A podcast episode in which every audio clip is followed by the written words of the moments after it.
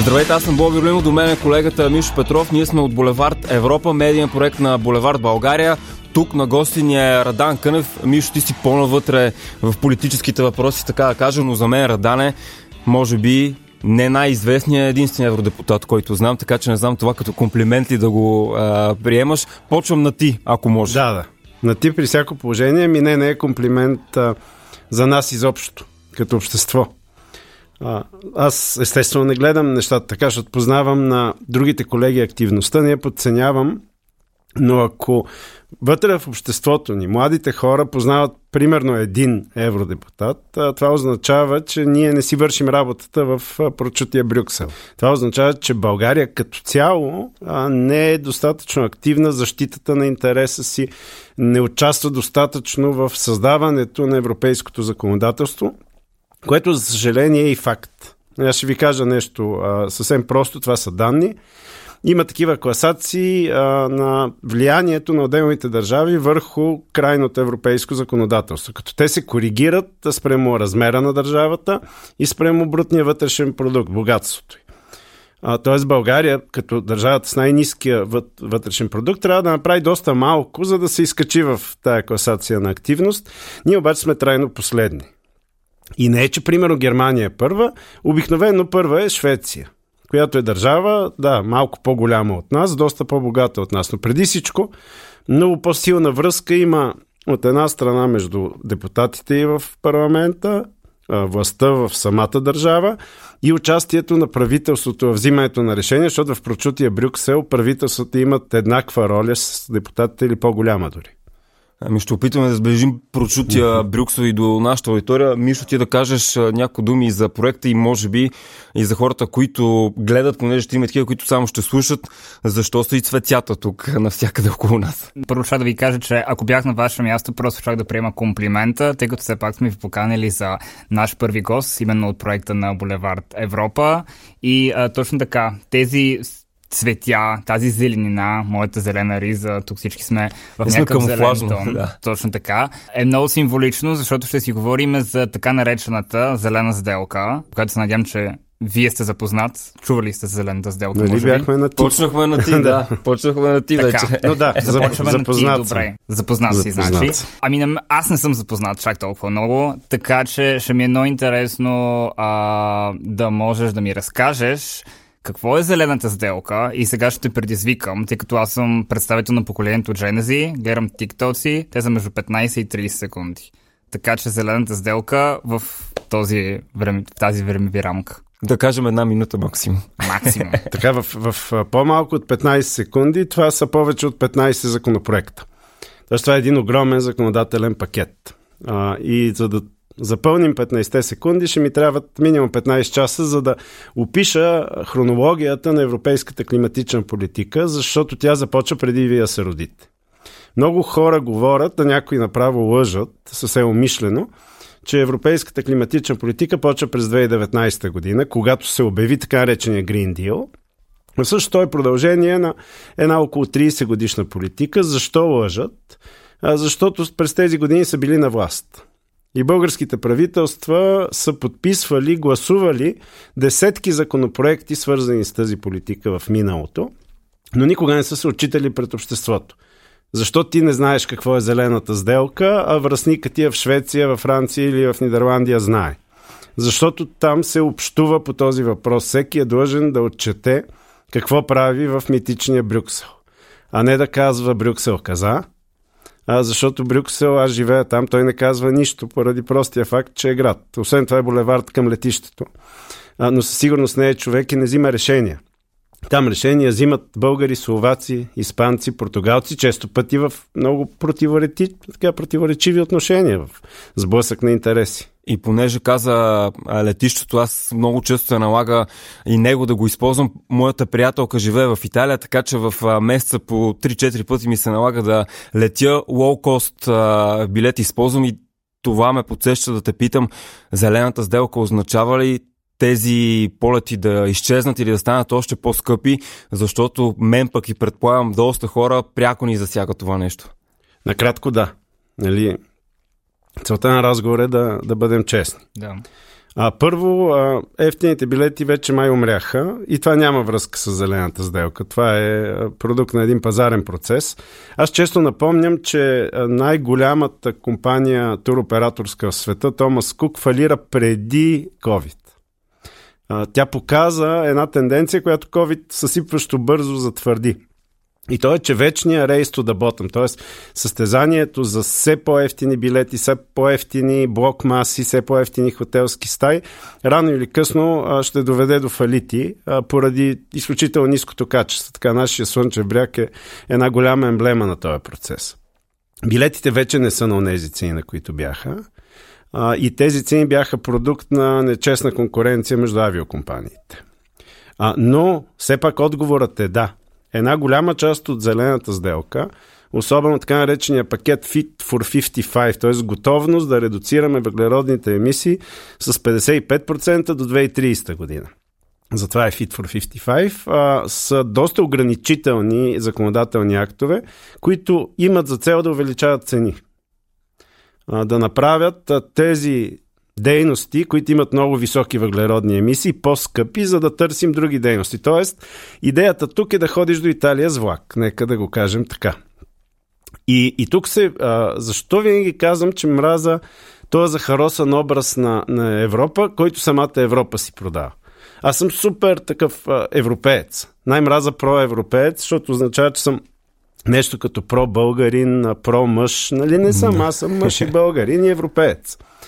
А, и страшно много държа на Европейския съюз и смятам, че, че той се самозаколва системно а, с едни невероятно тъпи захаросани реклами, които в момента, между другото, са заляли билбордовете в, Като, например? в София. Ми има едно, дето пише... А, Абе, единство, творчество, красота беше преди да се родите, а сега пише единство, демокрация и възобновяема енергия. Без, звучи като нещо измислено от Тери Прачет, а, но не е толкова талантливо. Въпросът е, че, че Европа е един постоянен конфликт. Ние за да живеем заедно, аз вярвам, искам да живеем заедно, тия а, половин милиард души, искаме да се разширяваме. Ние непрекъснато трябва да си решаваме проблемите помежду си. А, това е едно огромно семейство с всичките му затруднения. И ето сега, от една страна а, стоят милиони, милиони, милиони млади хора на вашите години, които са начало на климатичното движение. Нали, по-крайните от тях се залепват по улиците, заливат картини с а, а, такова сос за спагети а, а, и прочие. А, Грета Тунберг която е някъде ваш набор е лицето на... Ама в България си няма Грета Тунберг обаче. На процеса. Мисълта ми е, че на среща има друг интерес. Ти питаш, ще, ще бъдат ли ефтини полетите до Италия? Ами не, ако се приложи вече гласувания законопроект за въглеродните емисии, търговията с емисии в, в авиацията, ще има едно нерадикално, но осезаемо поскъпване, което ще се натрупа върху вече пазарния а, проблем с поскъпване. Тоест ще стане по-скъпо и тук къде според мен беше изпусната работата. Има някаква логика, защото другите видове транспорт плащат емисии. Влаковете ползват ток тока, която се произвежда от въглища, от газ, в цената му има въглеродни емисии. И а, самолетите бяха в една нечестно лека конкурентна среда. Но има България, има Гърция, има Румъния. Ние сме държави доста по-отдалечени а, и с много по-лоша ЖП инфраструктура. Да, трудно ще стигнете с БДЖ до Италия конкретно, може би. Много бавно. Да, точно така. Освен това, освен това а, примерно България по основните си ЖП артерия е разделена от Европейския съюз, от Сърбия, която скоро няма да стане член на Европейския съюз. А, тоест някакви европейски пари дори да се инвестират в това а, България да има скорост на железница. Не искам да влизам в тази тема, ще е много болна. Естествено, че трябва да има много по-добри железници. Но накратко трудно ще стигнеш с влак до Италия. Аз имах предложение – а, да се отчитат разстоянията. Да кажем, да летиш на 500 км е глизотия, но да летиш на 5000 км не е. Да се придвижиш с влак от София до Букурещ би трябвало да е 2 часа. А да се придвижиш с влак от София до Брюксел, каквито и да са влаковете, е малко прекалено. Такива конфликти има постоянно в, в зелената сделка. Тя трябва така да бъде разглеждана като едно много трудно законодателство, в което има различни интереси. А казахте глезотия. Аз съм фен на Тейлор Свифт. Не знам, вие слушате ли Тейлор Свифт? А честно казано, само на снимка знам коя само е. на снимка знаете но... коя е. Сега ще ви кажа много интересно подробно за нея. Миналата година излезе изследване, че всъщност проучване, че а, частните самолети на богатите хора цапат изключително много. Говорим за въглероден диоксид, въглеродни емисии. И, например, а, няколко известни личности, техните частни самолети правят повече въглеродни емисии, отколкото цяла Дания, например. И ми е любопитно от тази гледна точка, а, има ли зелената сделка? Предвижда, предвижда ли нещо за самолета на Тейлор Свифт, на Бионс и на другите, които, както вие казахте, използват това точно за глезоти и се движат от точка А до точка Б за много малко километри? Това е супер важен въпрос, който разглеждахме многократно. И за яхтите също. Да. Защото а, има голяма борба колко емисии да плаща корабоплаването. Защото без корабоплаване световната търговия отива по дяволите. Ако много се оскъпи корабоплаването, цените на, на стоките, които ние изпращаме или които посрещаме, ще се дигнат и то значително. А, а ние вече сме малко изморени от инфлация, нали? А, вижда се ясно. Успоредно с това, а, като се каже много по-леки са правилата за корабоплаването, се каза добре, какво правим с огромните яхти, които са напълно, напълно луксозно потребление. Можем ли да разграничим луксозното потребление от а, потреблението по необходимост? Ще да кажа по нужда, но това ще, ще да прозвучи двусмислено. А, така че а, трудно е, а, защото къде е границата? Личният автомобил считаме, че е по необходимост. Ако обаче личният автомобил а, е Мазерати, Mm. Има елемент на глезотия и елемент на необходимост, защото все пак се движиш с него. Къде е границата между яхта, която примерно се използва като бизнес за туристически цели и човека, който я стопанисва, е като всеки малък бизнес, всеки месец на ръба и е като му сложиш на дизела 20% отгоре, може да фалира и яхта, която се използва за да развеждаш манекенки, нали, да шмъркаш кок. Няма как да се изчислява случай по случай проблемът стои отворен. И според мен е хубаво да се мери решение, ма да внимаваме, защото често пъти политическите решения, взети с добри намерения, водят до много големи бели и до много големи глупости. Вече имаме немалко такива примери от последните години. Сещам се, понеже спомена Мазерати за една шега. Знаеш ли какъв е единствения начин мъж с три зъба да бъде симпатичен? когато кара Мазерати. и говоряки за коли, а, зелената сделка как а, ще повлияе в това направление? Да кажем, излизаш от София, минаваш около Горубляне, там е едно от местата, където има супер много а, и стари автомобили, или да кажем някои други такива центрове, където има много автокъщи, като Дупница, като в Северо-Западна България също има. Тоест, в оптимален вариант след 10-15 години зелената сделка как ще промени целият този бизнес? Изчезват ли а, дизеловите автомобили повече електрически ли ще караме? И също така пък а, като допълнение на въпроса, говорейки за електрически автомобили с батериите, какво се случва? Тук първо да, разбира се, Зелената сделка се занимава много с транспорта в няколко свои законопроекта. Някои са приети, другите първа се обсъждат. А, и се занимава на няколко нива. Едното ниво е, че за първи път от 2027 година ще се начисляват въглеродни емисии върху горивото за транспорт и горивото за отопление. Тоест бензина, който ни продават в бензиностанцията и газа, който Топофикация София, примерно, купува, за да си задвижи инсталациите. До сега те са били освободени, защото това е личното потребление на обикновените хора. Имаше изключително остър дебат, много тежък сблъсък. Аз гласувах против. Аз не виждам смисъла от тези мерки, защото целта е да намалим емисиите, не да вземем повече пари. А в момента, в който моят доход е 1500 лева и аз карам 20 годишен Opel, ако ми направят горивото 20 стотинки по-скъпо, ще си купя ли Тесла? Или дори малко електрическо Рено или Дача. Ми не, за съжаление, това не е възможно, просто ще давам 20 стотинки повече а, на пробег. Горе-долу също се отнася за парното. Нямаш някакви особени възможности. Това е един много по-дълъг процес, но това е едната мярка. Беше голям сблъсък парламента, мина А, аз а, съм супер бесен тук. Това беше преди две години. Опитвах се отчаяно да, да обяснявам през медиите, че такова нещо се случва.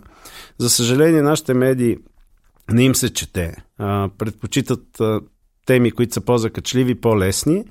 А най-лошото е, че българското правителство, което в същия този период гласуваше всички тези и преговаряше тези законопроекти в Брюксел, изобщо не отчете пред обществото, дори с една дума. Защото сега аз да изляза и да обяснявам нещо, хората викат, той си седи там в Брюксел, взима голяма заплата и тук ни се прави на, на заед. Но като излезе премьер-министър и каже нещо, все пак който и да е, той го чуват всички.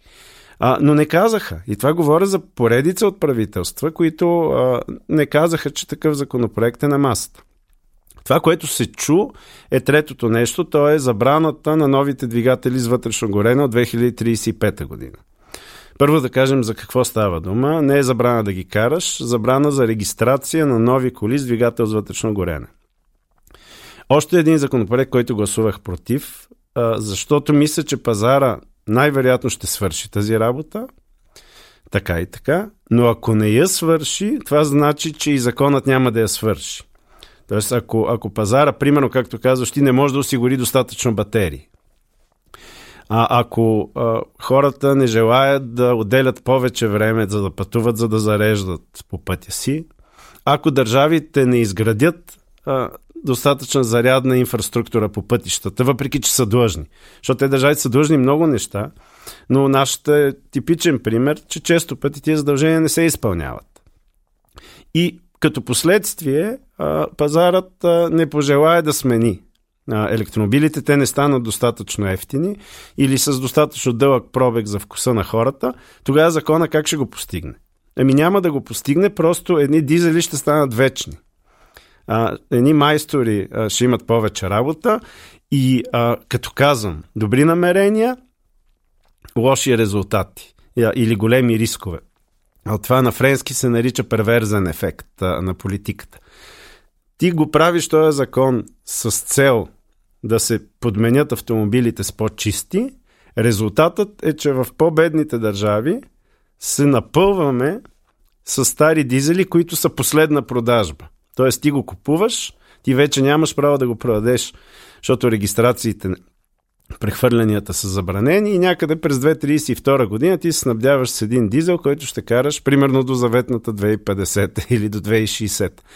А, това особено за държавите с по-нисък доход носи риск от тежък обратен резултат. Но все пак това до някаква степен ще се случи. В смисъл, вие сте гласували против от това, което разбирам, но бъдещето изглежда не е с летящи коли, но изглежда и не е с чак толкова дизелови гори. Аз искрено се надявам, че ще се случи, че пазарът ще доведе до там и това законодателство може би ще изчисти а, лека по лека последните а, остатъчни двигатели с вътрешно горене. А батериите рециклират ли се на електрическите коли? Има ли м- система, която е изградена към, в това отношение? А, към момента литиево-ионната батерия не се рециклира достатъчно. Има страшно много разработки. Има два проблема в модерната зелена економика, които са очевидни. И това е недостатъчното рециклиране на литиево-ионната батерия, за разлика от повечето други батерии, а, и недостатъчното рециклиране на слънчевите панели. Те се използват много активно от а, антиклиматичните пропагандисти.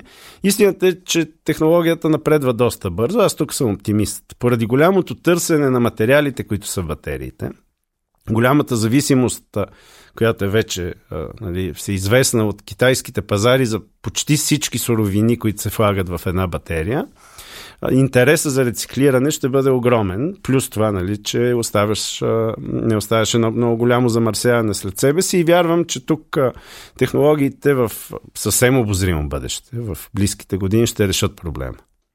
Говорите си много хубаво за автомобили и коли, но Жокер е, че аз нямам шофьорска книжка и не разбирам абсолютно нищо от коли. Така че искам да ви попитам за нещо, от което не бих казал разбирам, но поне, но поне знам как се прави. Става въпрос за хранене, става въпрос за хранене в бързо заведение. Попаднах съвсем наскоро на една статия а, във Франция. В момента в а, Макдоналдс вече няма а, материали за еднократна употреба. Като отидеш да си купиш картофки, в а, нещо, което трябва да си платиш за многократна употреба. Това е във връзка с рециклирането. Някакви гумени съдове май бяха? Гумени съдове, да. А, моето притеснение е, свързано ли е това с зелената сделка? То не е притеснение, по-скоро е любопитство.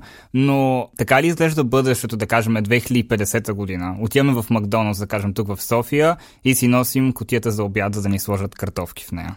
А пластмасата в бургерите си ядеш. Точно. А, в известна степен да. Миналата седмица гласувахме директивата за пакетирането.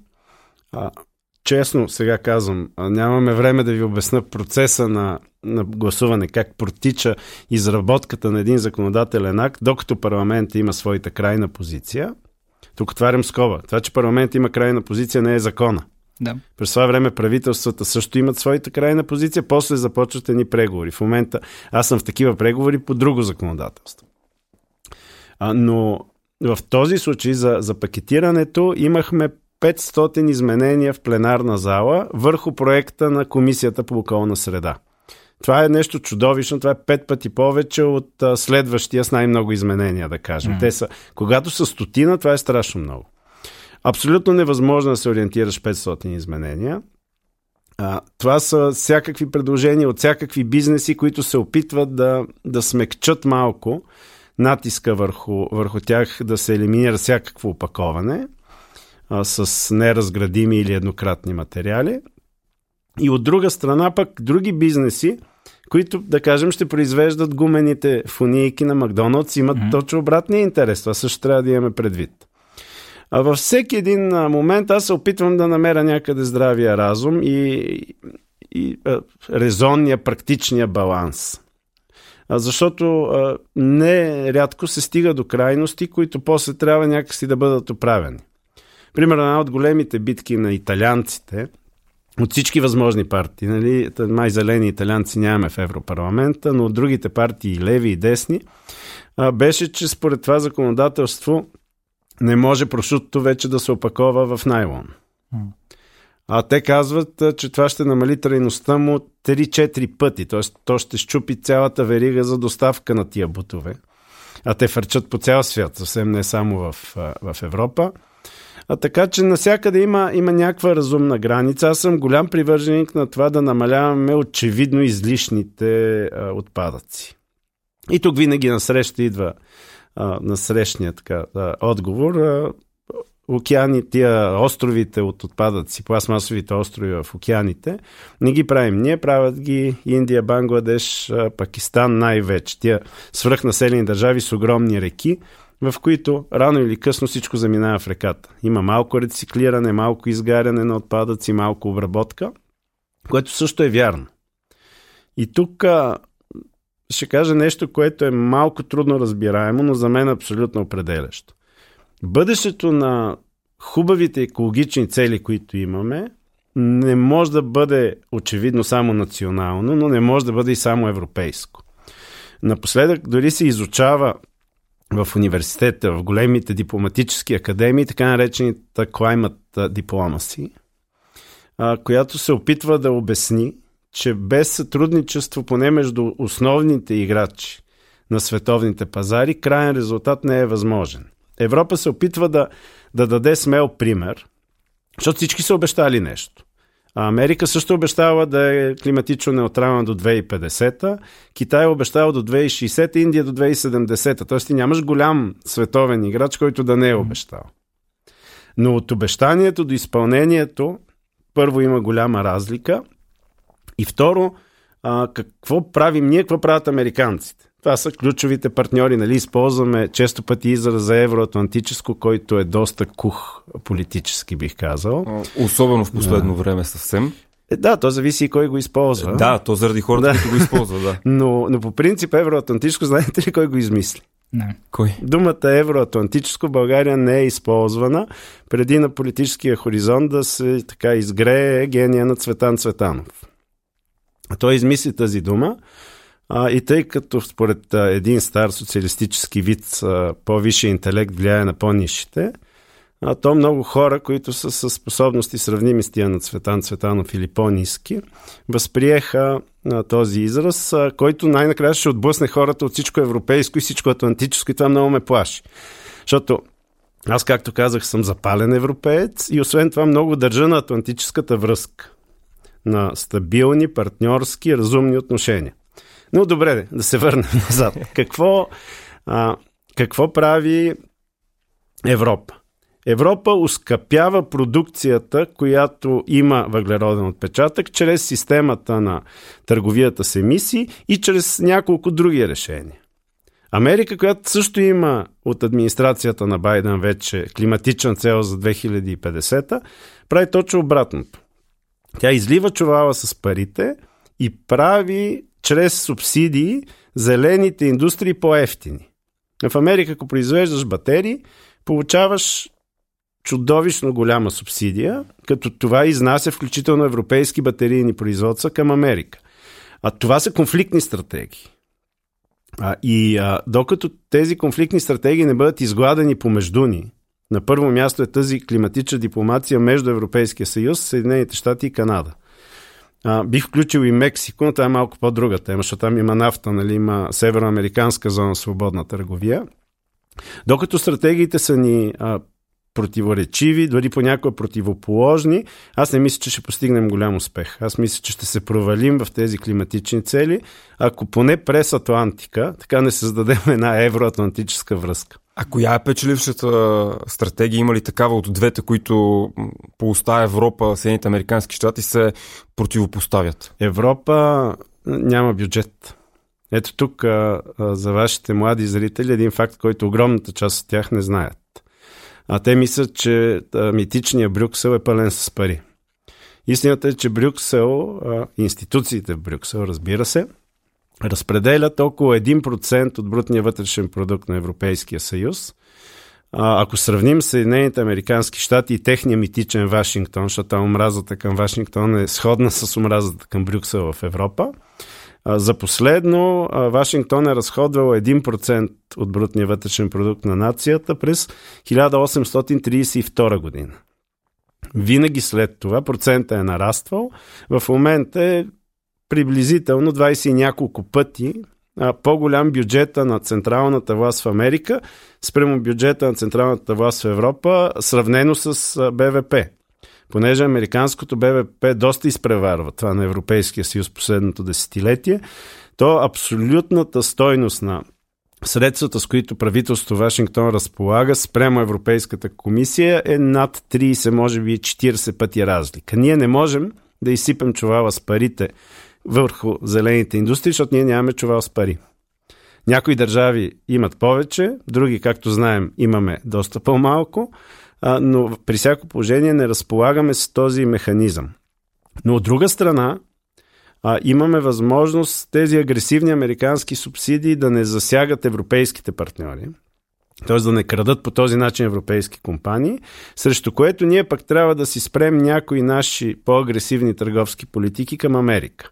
Представям го много просто. Това е някаква висша дипломация, която изисква а, лидери от двете страни, които може би в момента, за съжаление, нямаме, ама то в политиката е така. Смисъл, докато не го проимаш, страдаш. Да, говорите за много висши неща, говорите за много така световна дипломация. Аз ще ви върна малко по в микрокосмоса ни на нашата страна България и а, разбира се за зелената сделка. И а, много от тези неща, както казахте, се правят на европейско ниво, ниво в Брюксел, но как според вас ще се промени ежедневието по някакъв начин на българина, на младите хора с тази зелена сделка? Най- най-голямото нещо, което ще усетят, да кажем, като промяна за нашата страна конкретно. Възможно е да не усетят нищо особено. Това не е нито много добър, нито лош, много лош сценарий. Възможно е да я усетят генерално като още един фактор за поскъпване на живота не единствен, но над, надграждаш, добавяш върху други фактори. А, защото, нали, примерно най- най-простото, което е ясно на всички, една голяма част от електричеството в България се произвежда въглишни централи, а нашите правителства много години подред отказват да видят, че това е проблем. Защото заради емисиите тока от централите е супер скъп. Ние не можем да не плащаме емисии, защото това е европейско законодателство от преди да влезем в Съюза дори. И ако емисиите поскъпват, твърде очаквано, може и електричеството да поскъпне. 27 година, казах, влиза в сила а, търговията с емисии за горива. Може горивото бензиностанцията, без друго много скъпо, да поскъпне още малко. Може да има от друга страна, както и има, много програми за енергийна ефективност на сградите, които да намаляват месечната сметка за отопление. Може и трябва да има програми за насърчаване, примерно на придобиването на по-чист автомобил, което също би било полза. При една пасивна, мързелива, както е ситуацията в България, политика по тези въпроси, можем да очакваме едно бавно подобряване на елементи от качеството на живота, примерно по-чист въздух, съчетано с бавно или не толкова бавно поскъпване на други елементи от живота. Ако обаче искаме да погледнем малко по-амбициозно, ще видим, че България има изключително големи възможности да бъде един от наистина печелившите в зелената сделка. Че много от тези законодателства дават, дават шанс за развитие. И сега, извинявай пак колите, да. А, но България е една от малкото държави, които не произвеждат автомобили с двигатели с вътрешно горене. Ние произвеждаме всеки части за автомобили, които нямат нищо общо с двигателя с вътрешно горене. Тоест, ако Европа по-активно, по-бързо, в по-големи обеми произвежда електромобили, а нашата автомобилна промишленост, която не е свързана с двигателя, най-вероятно ще се развива още по-бързо. Тя се развива чудесно и в момента. Второ, България, за разлика от двигателите с вътрешно горене, има завидна традиция в производството на електродвигатели. И ако завода в Троян в момента не може да прави а, примерно електродвигатели за БМВ, това не означава, че утре в него не може да влезе инвеститор и точно това да започне да прави. И се връщам на, на другото, което ти постави, може би е най-важно. България има забележително силна традиция в производството на най-различни видове батерии.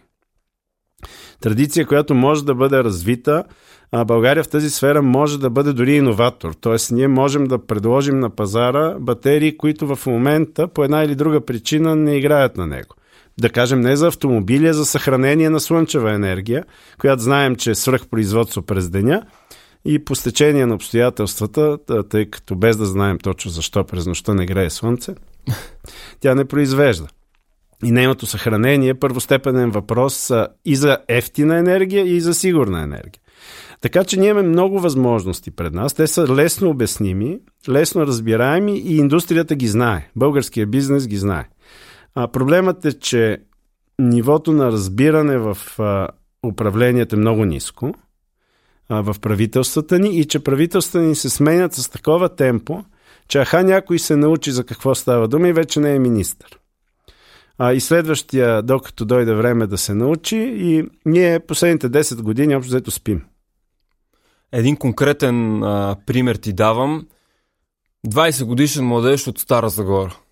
Има опцията да работи в Мариците за хикс сума, която обаче е два пъти или три пъти по-високо от средната месечна заплата в региона, или да се занимава с нещо друго, което обаче няма да му носи толкова пари. И в а, такъв случай за хората от този регион, зелената сделка звучи като нещо, което е рестрикция в кавички и жертва, която Европа трябва да даде с добрия си пример, така че и останалите да я последват. Твоя коментар и твоето мнение за такава ситуация? Първо не трябва да отричаме проблема. Той стои повече или по-малко, както ти го представяш. За конкретните хора, които живеят в региона, тези, които са заети в мините и в тецовете, или тези, които биха постъпили на работа, въпреки че те имат проблем с новата работна ръка. Това е интересен факт, който трябва да се има предвид, защото особено в мините работа е много вредна. А, да, такъв проблем има. А, въпросът е, че ние не можем да поддържаме вечно а, една нежизнеспособна част от економиката и енергетиката си, просто защото в нея има заети хора. А, вие сте по-млади, хората, които ви гледат също са много млади. А, за вас Кремиковци е нещо, което е съществувало някога или просто име на квартал на София. Да. А, за мен и моето поколение Кремиковци е много ясен спомен. А, първо за едно чудовищно замърсяване на София. В момента, като кажем, че въздух в София е мръсен, това е напълно вярно. Идея си нямате колко по-мръсен беше. По две прости причини. Кремиковци и а, москвичите които все пак, макар и по-малко на брой, бяха по улиците на града. А, и други подобни дву-тритактови системи, като Трабант, Варбург и прочие, слава богу, отдавна в музея. Кремиковци години наред работеше на чудовищна загуба и непрекъснато се обясняваше, че той не може да затвори, защото един брой хора ще останат без работа. Истината е, че това не се случи. Кремиковци в крайна сметка затвори по куп причини. Една, една каскада от причини. А, София и тогава и сега е град без безработица. Но когато говорим за един голям регион като Стара Загора, който няма предимствата на столичния град, който естествено привлича и човешкия фактор и финансовия ресурс в себе си, в една супер централизирана държава, естествено, че Стара Загора има нужда от заместваща индустрия, която да бъде достатъчно привлекателна за хората, които в момента работят в минно-енергийния бранш и преди всичко за по-младите хора. Защото, знаете ли, сега работещите, първо пред мините има много дълъг хоризонт. Реално, достатъчно е да не се наемат нови хора и да се пенсионират тези, които работят – Успоредно с целият процес на рекултивация на старите мини, възстановяване на терените, ние имаме и нужда от тях за един дълъг период от време. Никой не може да ги затвори утре, просто ще стане голяма беля. Тук е нужен наистина стратегически поглед. От друга страна, тецовете имат твърде много възможности а, да съществуват без задължително да изгарят въглища. И не говоря за супер простото решение да изгарят газ, защото първо значи нова зависимост от внос, второ газа също има бая емисии, пак ще е много скъп продукта. А, има много, много други решения а, и има възможности да се съсредоточат и публични, държавни, европейски, но преди всичко големи частни капитали а, в а, това, което гласувахме оня ден в парламента и се нарича Net Zero Industry Valleys, долини за индустрия с нулеви нетни емисии. И тук, за да не говорим безкрайно, аз ще цитирам един мой близък приятел, изключително интелигентен човек, който работи в Маришкия басейн от много години и познава в детайли ситуацията. Той казва, виж, Ардане, това, което е нужно, е много просто. Трябва да бъде отворено едно работно място в прочутите нови индустрии, преди да бъде затворено едно в старите. Хората не го виждат това, имат всички основания да не вярват на властта в България, защото тя ги лъжа 20 години, ама много нахално. А те знаят доста по-добре истината и съвсем нормално е да реагират да си защитават а, техните работни места. Така че въпросът е в изпреварващата инвестиция в новите технологии. Това трябва а, поредица от правителства да гарантира.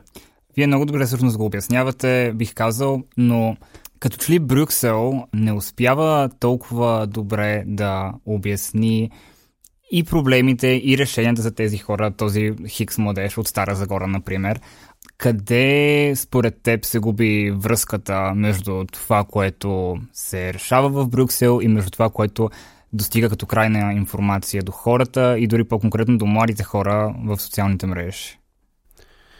Ами, най-лесното е да кажа, че това е нещо, което споменах в началото на разговора ни, че комуникационната, рекламно-комуникационната стратегия на Европейската комисия по всичко личи се прави от абсолютни идиоти. Нямате и TikTok, между другото, така че Брюксел няма TikTok. Няма, защото китайците ни следят не, през него. Не, не. То е чак забранено. Така Аз не е. мога да имам TikTok на устройствата, които ми е дал Европейския парламент. Изпускате със сигурност. Да, забранено ми. Аз имам и устройства, които не ми е дал Европейския парламент, така че все още не съм напълно загубен.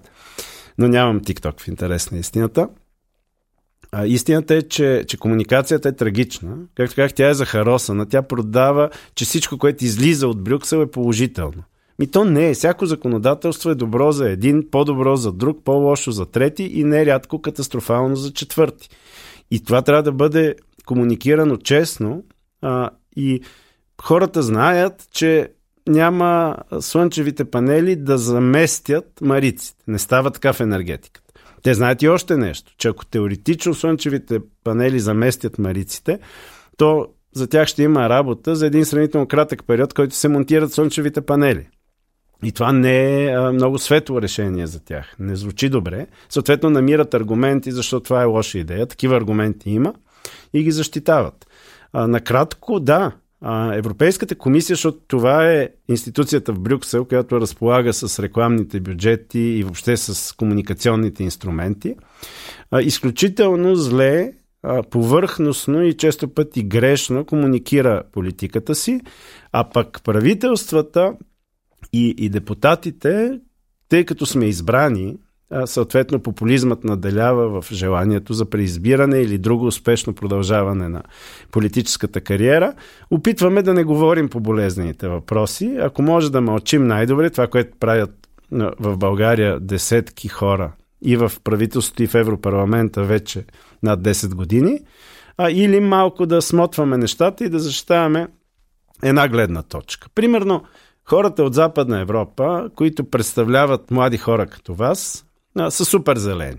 Там настроението е еднозначно зелено сред младите хора.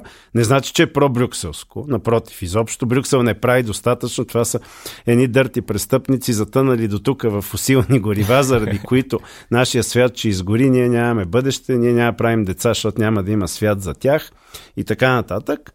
Но те очакват радикално зелено послание. И колегите излизат и говорят плоско, едностранчиво, неща, които може би са вярни, но са в най-добрия случай подвеждащи. А, и обикновено говорят кратко и завършват с We must act and we must act now и ударят по, а, така, по банката и започват да актват нещо там, да действат, неясно точно какво. От другата страна, а, нали, има хора, представляващи по-скоро източна Европа, по-скоро по-възрастни избиратели – които а, казват обратното. Цялата тази работа е един булшит, една измама, а, зелената мафия и така нататък. И също защитават една по същество невярна теза. А, трудно е, защото истината е сложна. Аз знаете ли, сетих се за един велик, а, а, запомнете му името, а, сам, Самел Маклюр се казва. Това е американски журналист от а, прехода между 19 и 20 век. И е човекът, който е създал разследващата журналистика, така каквато я познаваме в момента. Той е първият човек, който е платил на свой служител да отиде да разбере нещо, а не когато он му донесе новината, да му плати и да я публикува. Това, което правят сериозните медии от тогава насам, той го е измислил като процес, като механизъм, не го е имал, съвсем буквално. А, да, да авансираш някого, за да направи проучване на даден проблем. Та въпросният Маклюр казва, Жизнеността на демокрацията зависи от способността на обществата да вникват в сложни проблеми. А, като естествено отговорността на медиите в тази работа е повече от ключващия, че как ще вникнат, нали? Те не, а, не влиза в главата само. И трябва да имаш различните гледни точки, различните аргументи. Аз а, искрено се боя, че в а, света на 30 секундните клипове, ако наистина от това зависи жизнес, способността на жизнеността на демокрацията, то демокрацията няма много дълъг лайфспан, няма сериозни житейски перспективи. И може би задача повече на вашето поколение, отколкото на моето, но не съм се отказал, е да се борим за това първо да не приемаме упростените, елементаризирани послания, защото те поляризират обществото и не водят до решение. И второ, да помагаме на обществото да вникне в сложни проблеми, защото проблемите на битието а, са сложни. Независимо дали трябва да си оправим колелото или да си спасим планетата. И двете не са лесни. Нещо като допълнение към това, което и ти каза, може би тези 30 секундни клипове, както ние ги наричаме, по-скоро трябва да изградим и навика, че да, тях така или иначе ще ги има, защото са тренда в момента, но те по-скоро да бъдат повод да запалиш някой да се задълбочи повече по темата, отколкото да, си, отколкото да смята, че е информиран благодарение на тези 30 секунди. Така че, а, Мишо, и с теб ще се опитваме такива неща да, да правим и по отношение на комуникацията на европейските политики и това как те се разбират от хората от нашето поколение, се надявам и с Булевард Европа да допринасяме достатъчно страшно. А, Радан, много ти благодаря, че беше наш а, първи гост. Беше благодаря за това. интересен и разясни така някои неща на вас, уважаеми и зрители, и тези, които слушат само слушатели. Се надяваме да сте стигнали до тази част от а, подкаста и благодаря, че ни слушате.